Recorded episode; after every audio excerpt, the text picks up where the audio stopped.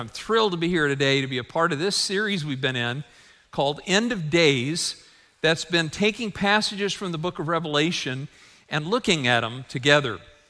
And uh, I, I, know there are probably some of you kind of disappointed that our approach has not been to, uh, to teach the book of Revelation to determine, you know, is Bill Gates the Antichrist? And, uh, you know, is the COVID vaccine the mark of the beast? And, and uh, that kind of stuff. What, what we've been doing instead is just lifting some of the great themes out of this book and looking at them. And today, my assignment is to, to talk to you about glimpsing the main street of reality. Now, we've entitled this, this whole series uh, Understanding and, and uh, uh, Understanding God's Ultimate Reality. And so that's really what I want to be focused with you on today. And I have been assigned to deal with two chapters now, uh, chapter 4 and chapter 5, Will just read chapter 4. I'm not, we won't read it again, but I will make some comments on it. But it's like, man, thanks. You know, I mean, the other pastors, they get to speak on 8 to 10 verses. They gave me two chapters. So we'll be out here by at least 1.30 today, I promise you. And uh, uh, now nobody's watching the time more than I am. And so uh, hang in there with me. We're going to take longer on the first chapter, chapter 4 because it sets a stage for the second chapter 5, but we'll get through chapter 5 fairly quickly. Now, as people read this, and I'm sure as Will was reading a minute ago, a lot of people say, man, that is weird. That is just weird. And uh, especially, you know, eh, beings that have four different kinds of faces and six wings and eyes underneath their wings. And what in the world is that all about? And and frankly, it's because we don't have an appreciation for the way that the first hearers that John wrote this to, they, they were familiar with something called apocalyptic literature. And apocalyptic literature used symbolism all the time.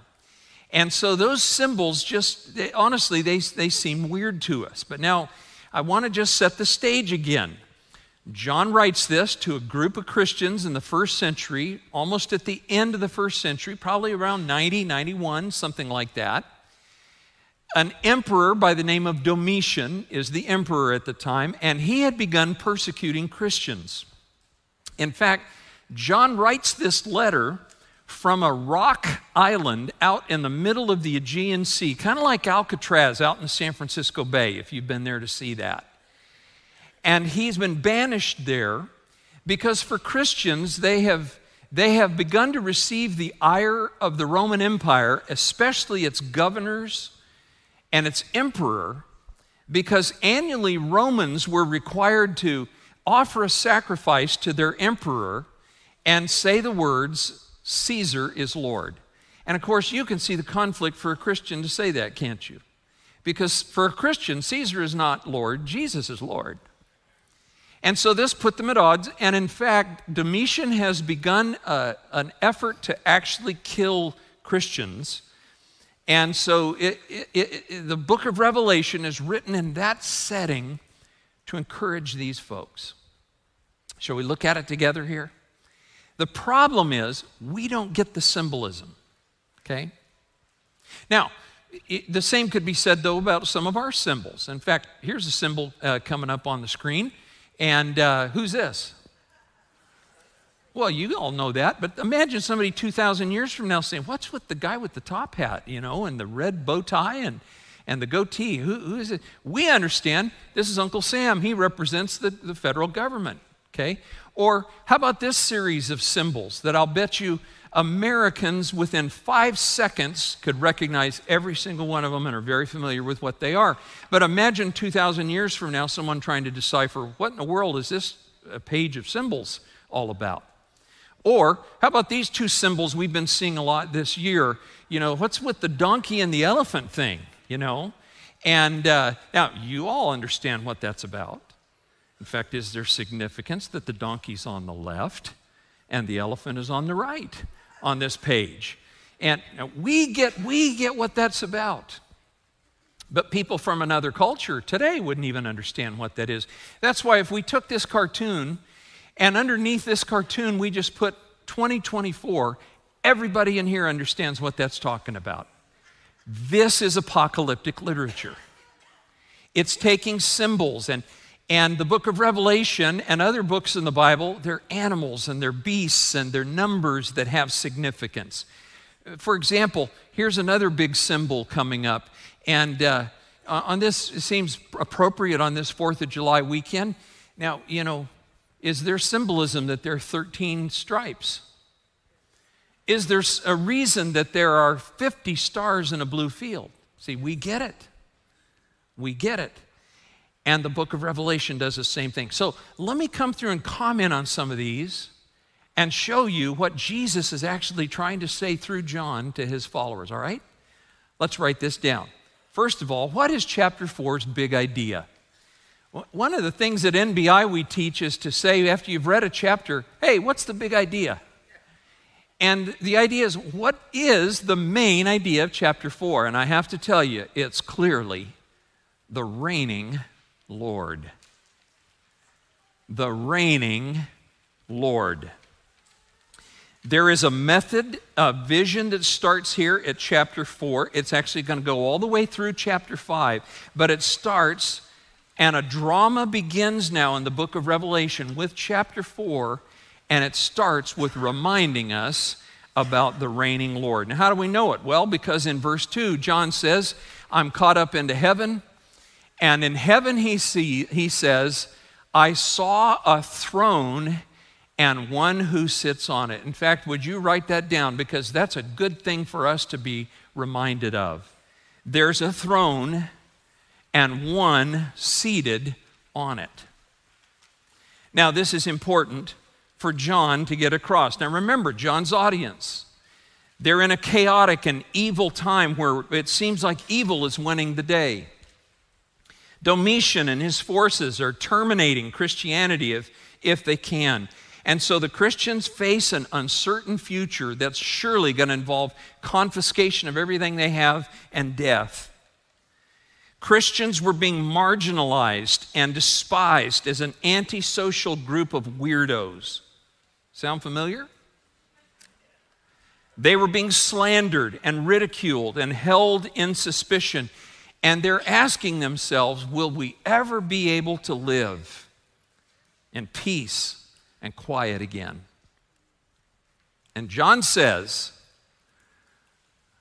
I've been to the throne, and there's one who's seated on it. Do you, catch what I'm saying here and why this is important?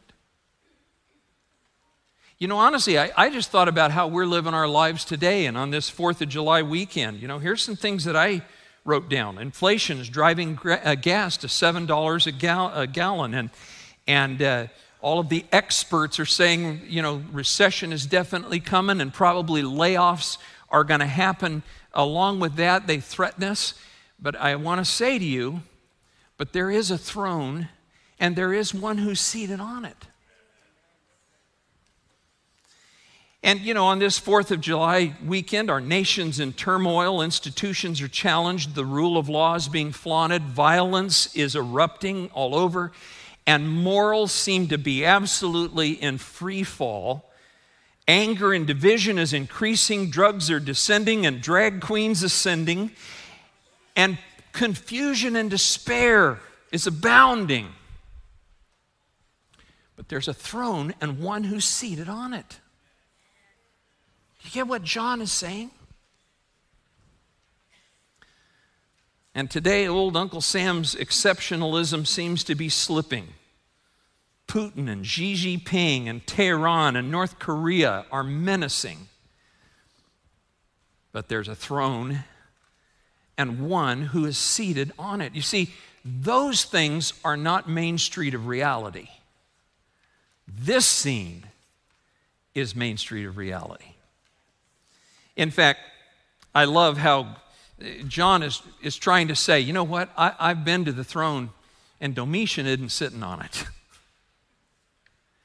and God has not abdicated his throne, he is seated on it. In fact, Psalm 2, verses 2 and 4 says, The kings of the earth take their stand, and the rulers conspire together against the Lord, the powerful. They're conspiring against the Lord. This was certainly true in Domitian's day. This has been true throughout history. It's certainly true in our day. Conspiring together against the Lord and his anointed one, and the one enthroned in heaven. Notice, what's his response? he laughs. Why? You know, I just ran out of space to put more verses on your notes, but here's one I would have put on Proverbs 21:30. There is no wisdom, no insight, no plan that can succeed against the Lord. Because there is a throne and there's one who's seated on us on it. And I will tell you that, you know, there is a there is a day of reckoning coming for all of those who are trying to find a way to succeed against the Lord because they're up against reality. And you know what? It's a good idea for us when our hearts get weighed down and we get concerned and worried. It's part of why we need to come to worship because every now and then we need just a glimpse again of reality. And when that happens, I found it so helpful. Someone shared with this with me years ago. Pray it up until you can play it down. Pray it up and lift it up to Him until your eyes see the throne and the one who is seated on it. And then you can play it down and say, you know what? The Lord laughs. Because His ways are those ways. Now, verse 3, He describes the one who's on the throne. And notice, He describes Him in, uh, uh, if you'll uh, keep looking at that passage that's printed on the front, as uh, the appearance of jasper and a ruby and a rainbow that shone like an emerald encircled the throne. Now, frankly, that probably doesn't do much for us because we're used to these kinds of precious kind of stones. But now put yourself in the times of these people. People didn't have rubies, they didn't have emeralds, they didn't have jasper. I mean, this was reserved for the uber wealthy. And so, what he's describing here, if you'll write it down, is God's beauty and grandeur. His beauty and grandeur. And even though this, this, description doesn't wow us, the beauty of color, the value of these precious stones that were rare and highly valued, it's a way of communicating what the Psalms mean when they say, Worship the Lord in the beauty of His holiness. Now, would you also write this down? His mercy shines most. Because when he sees the throne of God, he sees this emerald rainbow around the throne. Now, what is that about? Well, I think this is an allusion to Old Testament scripture. In fact, last week, Pastor Andrew shared this with you that the writer of the book of John, uh, the, or the book of Revelation, John, uh, he knew his Bible. And there are some 500 allusions to the Old Testament that are contained in the book of Revelation. In fact, someone has said that of the 404 verses of Revelation, 278 of them have an allusion to an Old Testament reality. And I think this, this emerald, this, uh, this rainbow uh, around the throne is an allusion to Genesis, where God makes a covenant to not destroy the earth again. Rather, he says, I'm going to redeem it.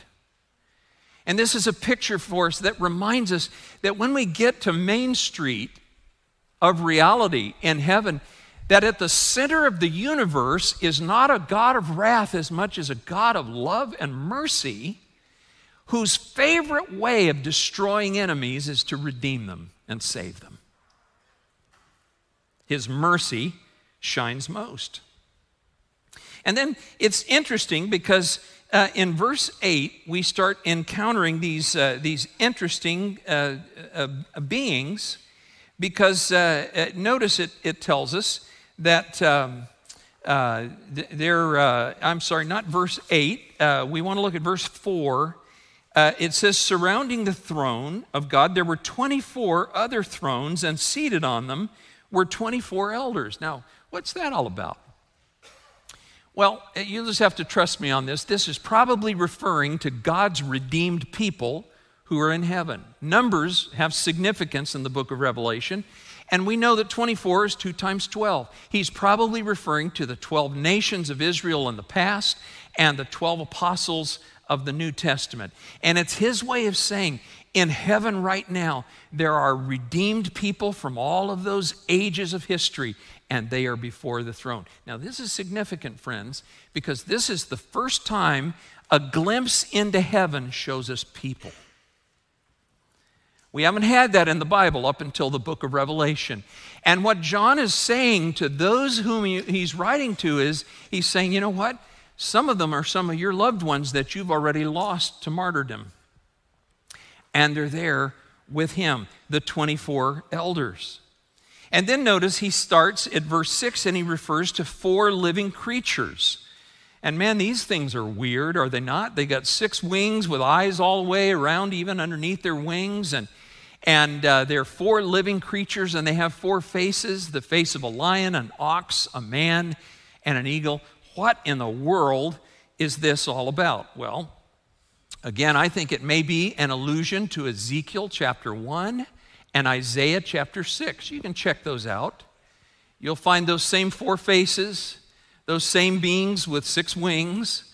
We're talking here about God's angelic host who do his work in his kingdom, in his world.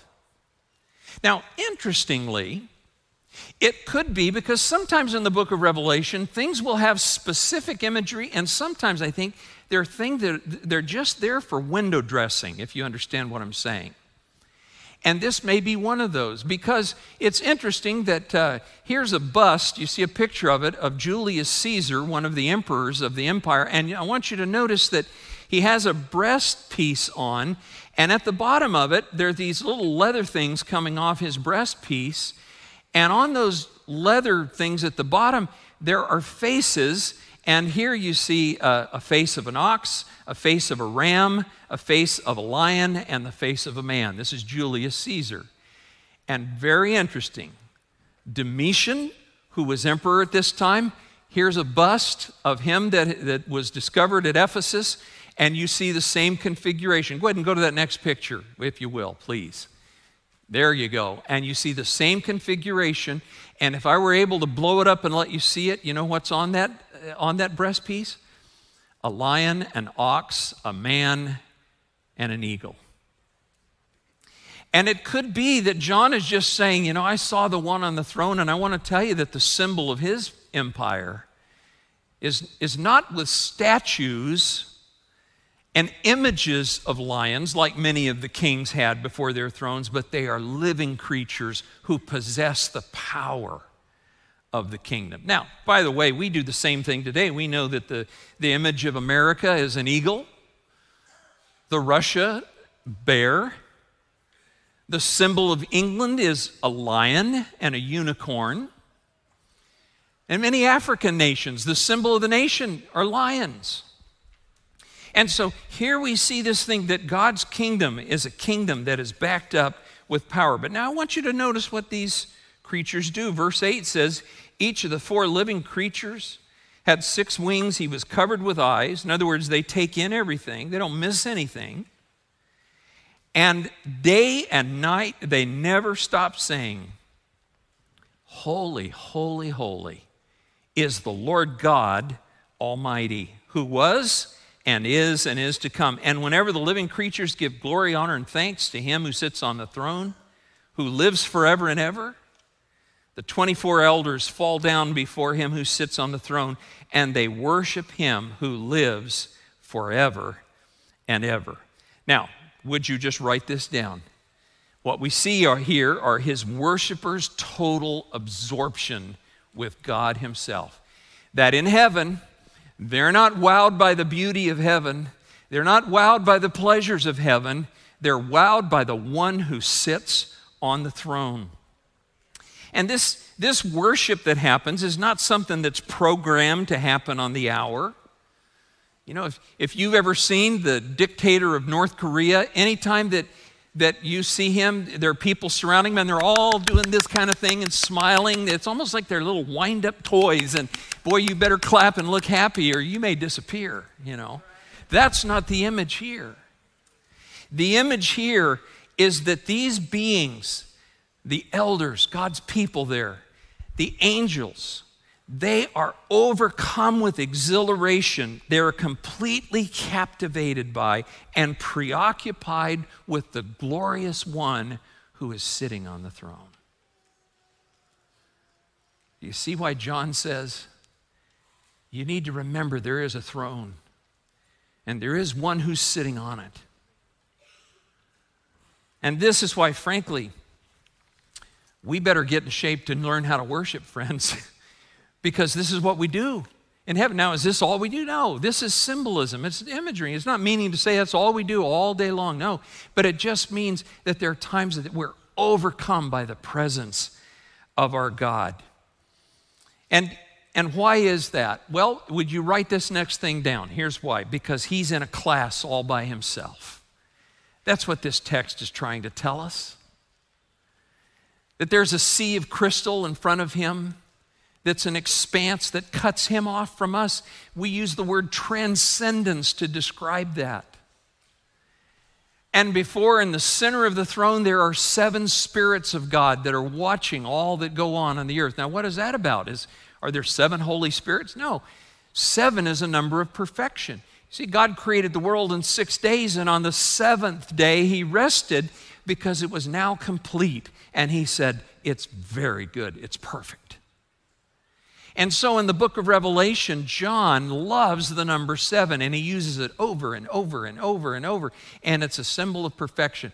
What this is describing would be another way we could say it would be the sevenfold Holy Spirit who is absolutely perfect. And the angels cry out, Holy, holy, holy is the Lord God Almighty. Now, that word holy means to be completely separate. And this is what we mean when we say that God is in a class all by himself. There is literally nothing that can be compared to him. In fact, can I hurt your head here for a minute? There's a theologian who's also a philosopher by the name of Paul Tillich, who, uh, when he was living, wrote this. Uh, watch this on the screen. He said, The being of God is being itself. The being of God cannot be understood as the existence of a being alongside others or above others. If God is a being, he is subject to categories of finiteness, especially to space and substance. And we know him to be the infinite one, of course.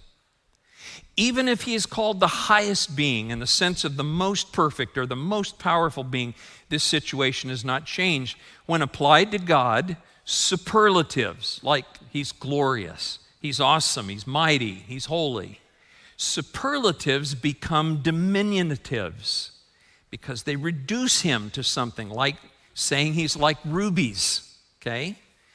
They become diminutives. They place him on the level of other beings while simply elevating him above all of them. And the point Tillich's making is there is no comparison. God is being itself because even when we say he's the King of kings and Lord of lords, we're comparing him to kings and lords as we know them.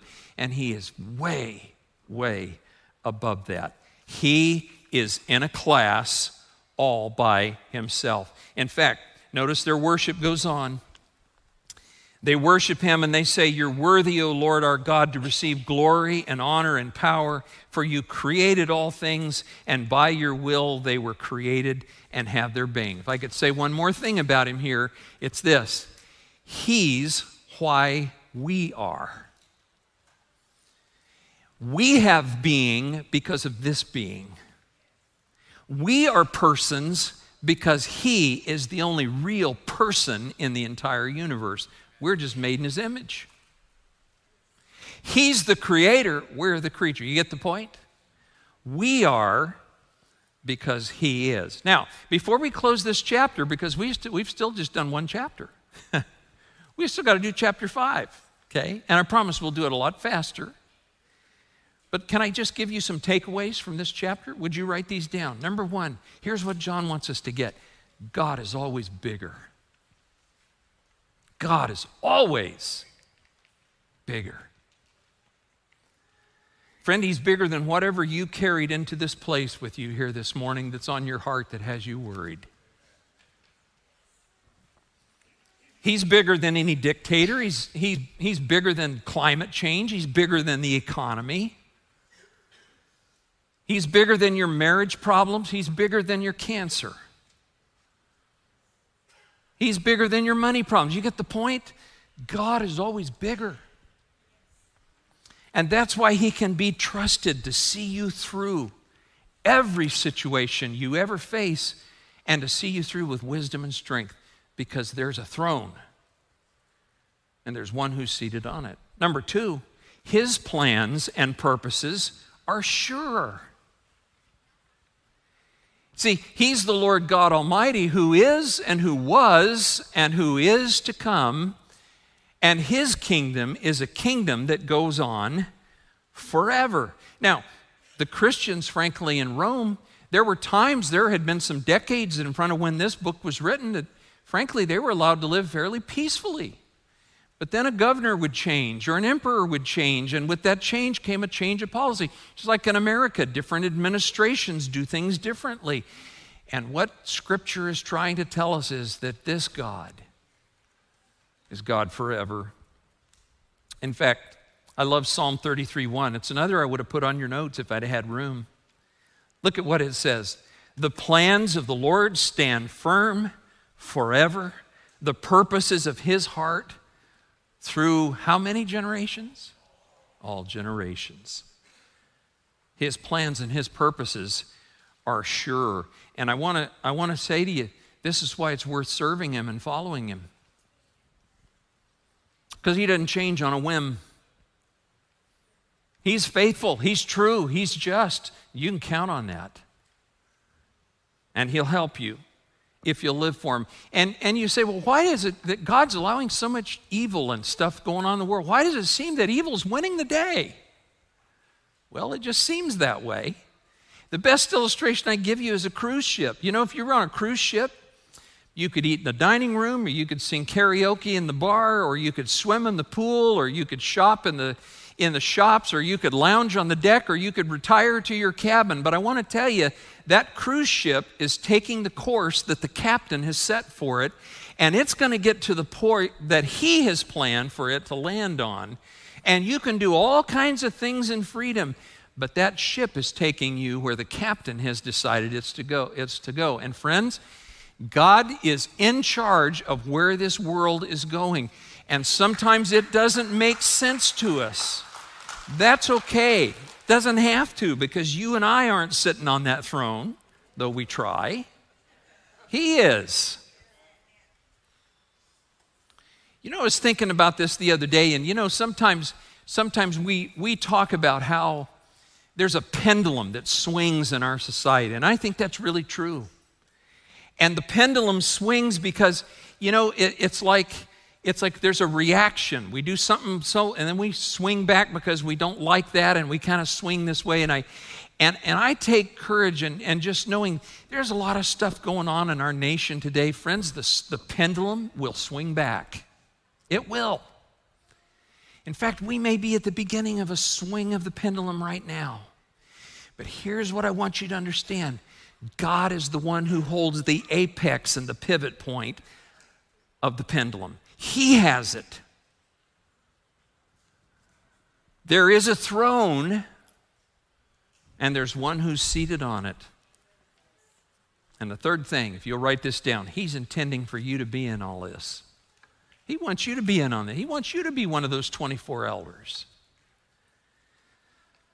He wants you to enjoy the glory and the joy of eternity. And, and I don't mean to sound like Darth Vader here, but fulfill your destiny. because this is what you were made for.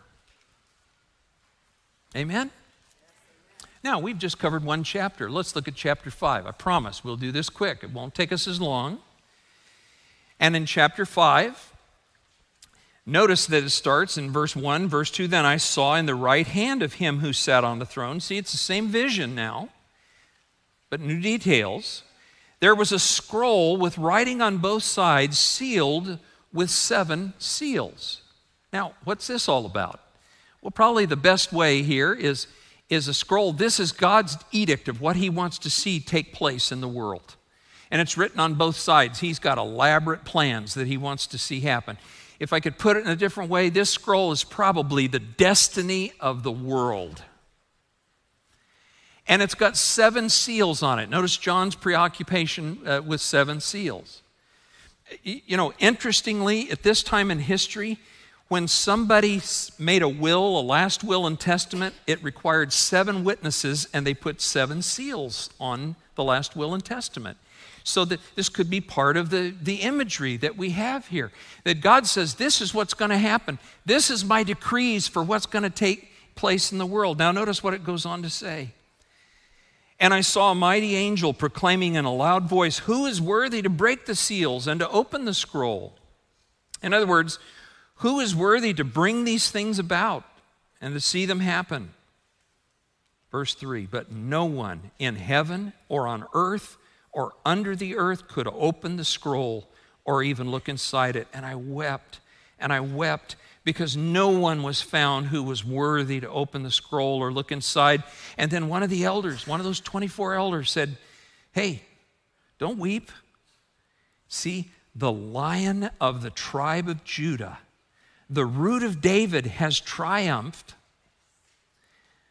and he is able to open the scroll and the seven seals. And then John says, And then I saw a lamb looking as if it had been slain. And the picture here is of a little lamb with its throat cut because it's being offered as a sacrifice.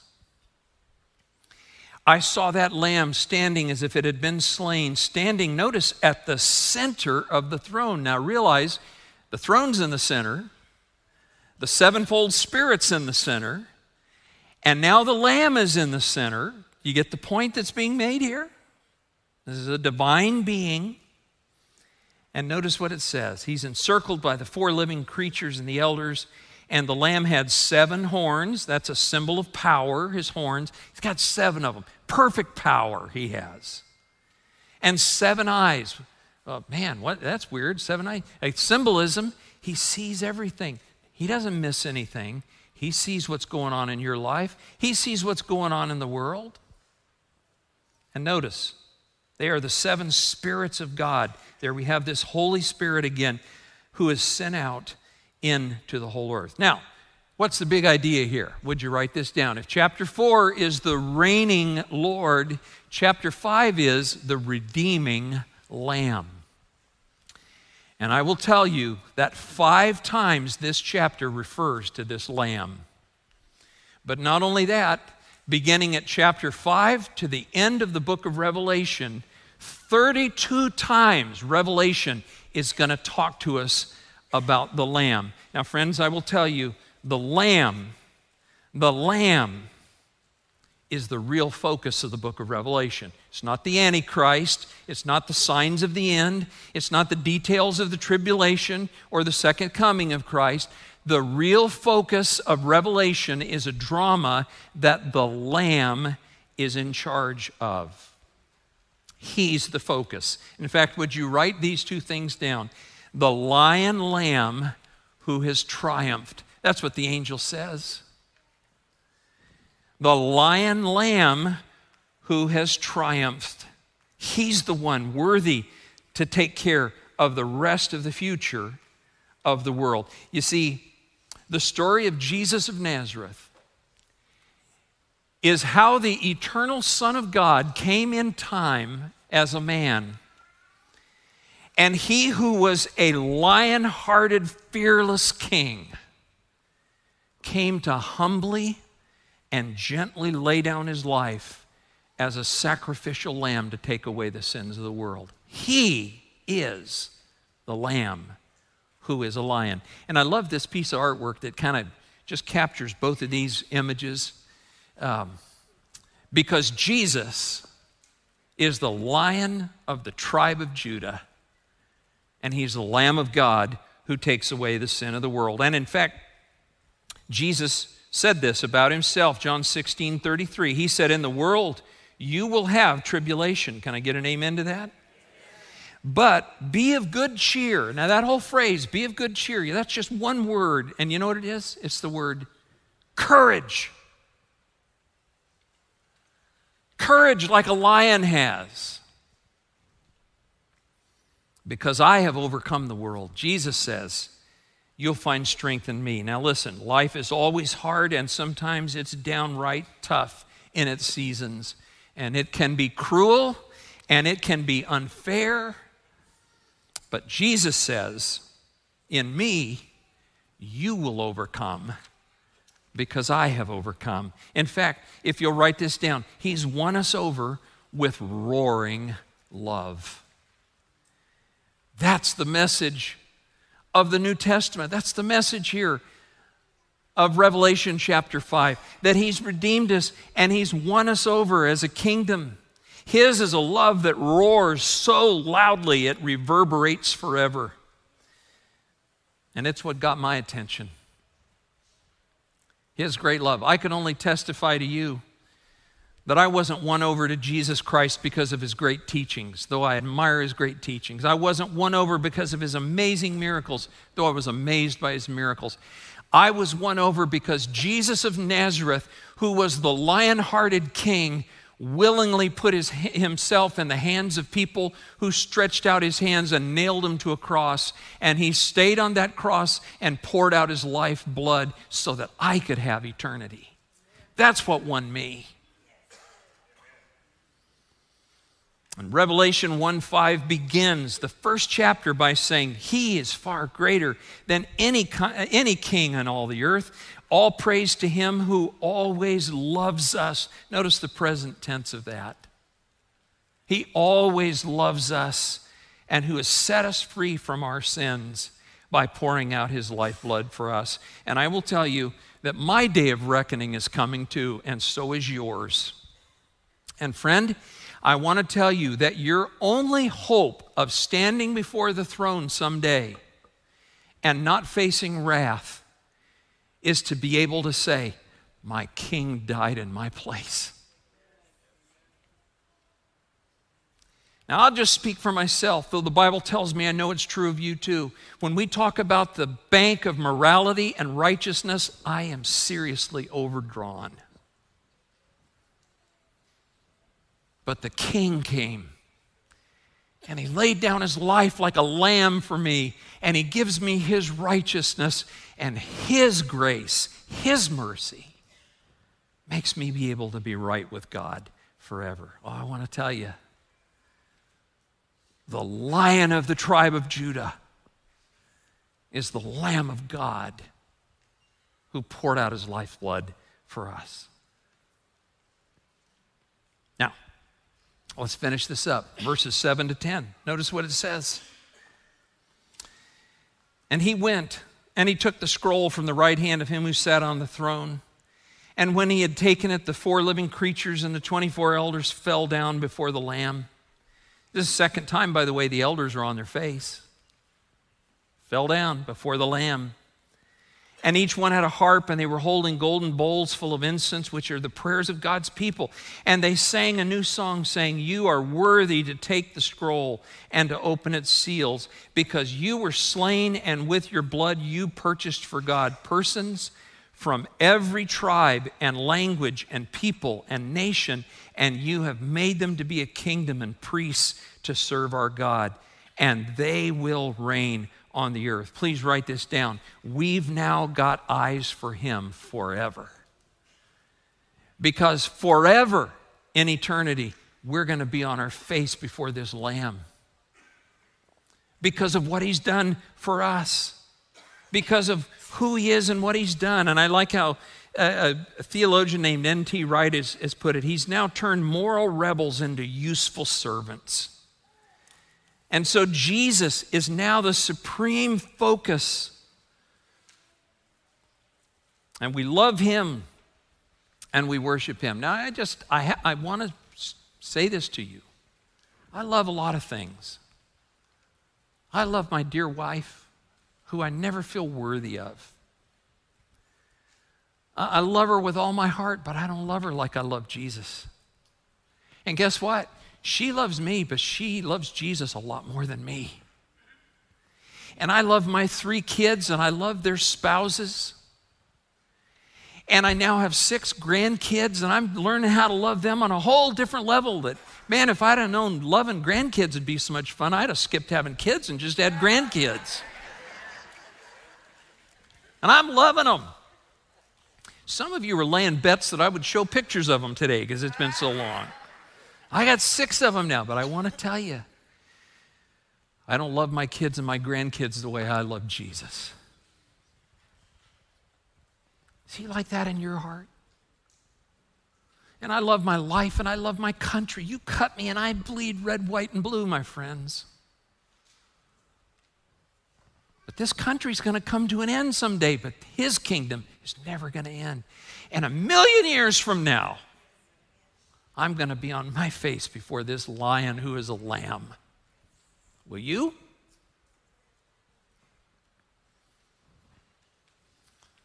Let's finish this up. Verse 11. And then I looked. It says, Now you, you, the creatures are worshiping and the, you know, the elders are worshiping. Then I looked and I heard the voice of many angels, numbering thousands upon thousands and 10,000 times 10,000. And they encircled the throne, and the living creatures and the elders, in a loud voice, were saying, Worthy is the Lamb who was slain to receive counties, power, and wealth, and wisdom, and strength, and honor, and glory, and praise. How many things did he identify? Seven, because this is sevenfold perfect worship. And then I heard every creature in heaven and on earth and under the earth and on the sea and all that is in them. In other words, all of creation itself begins to worship him. To him who sits on the throne and to the Lamb be praise and honor and glory and power forever and ever. Now, I just want to ask you this question How big a deal is Jesus in your life? Ladies, is he your leading man? Fellas, is is, is he prominent or is he preeminent in your life? And you know, these seven things here he talks about, notice them again power and wealth and wisdom and strength and honor and glory and praise. I want to ask you, where do you look for those things in your life? Because wherever you're looking to get those things, that's what your great worthship really is. That's what's important to you. And it's always going to come up empty. Because when you and I give Him His rightful place, He helps put everything else in its proper place in our life. If you write this last thought down, oh, our destiny is in very good hands. Now, wasn't that a good message to the, to the people that John wrote to? Who were wondering if God had forgotten them. And he says, No, no, no, no, no. No, your destiny is in very good hands. In mighty hands, in scarred hands, but in very, very good hands. Psalm 48 14 says, For this God is our God forever and ever, and he will be our guide to the end. Isn't that good news? You know, I hope I've helped you just get a glimpse of reality today. Because this, this is Main Street of reality. It's not Wall Street. It's not Washington, D.C. or Beijing or anywhere else in the world. It's that there is a throne room and there's a throne and one seated on it. Have you made him your God? Bow with me for prayer, will you? You know, I've been praying for some of you this week. And I've been praying that for some of you who've never given your heart and your life to Jesus Christ, that you'll do that today. Just praying, God, would you just please use me to help them open their heart to the Lamb who is a lion? Would you do that today? God's brought you here. You're not here by accident and He's speaking to your heart, and He's ready to explode it with a whole new life. If you'll just say to Him, Jesus Christ, come in, I need you in my life. I want eternity with you. I turn away from being king of my own life and I want to make you my king. And I know that I'm talking to some others who are here today. You've done that before. But somehow you kind of gotten your eyes off the main throne room of reality. And today, Jesus is calling you to say, Look, be strong, courage. I'm going to help you. Lord God, I pray for people who are hearing my voice right now that you'd help each of us to do with you what we need to do. Open every part of our life to you. We ask you to please take your rightful place. You made us for this, and we want to live for you. In Jesus' name we pray. Amen. Now, listen, before we go jamming out of here this holiday weekend. We're going to sing one more time just to worship, to, to, you know, to put a clap on the end of what we've been focused on now while we've been here. And uh, it could be that, you know, there's some of you who prayed for the first time to open your life to Christ. And on the back of your outline, there's a little QR code that says, I'm, I'm, I'm following Jesus for the first time, I encourage you to check that out.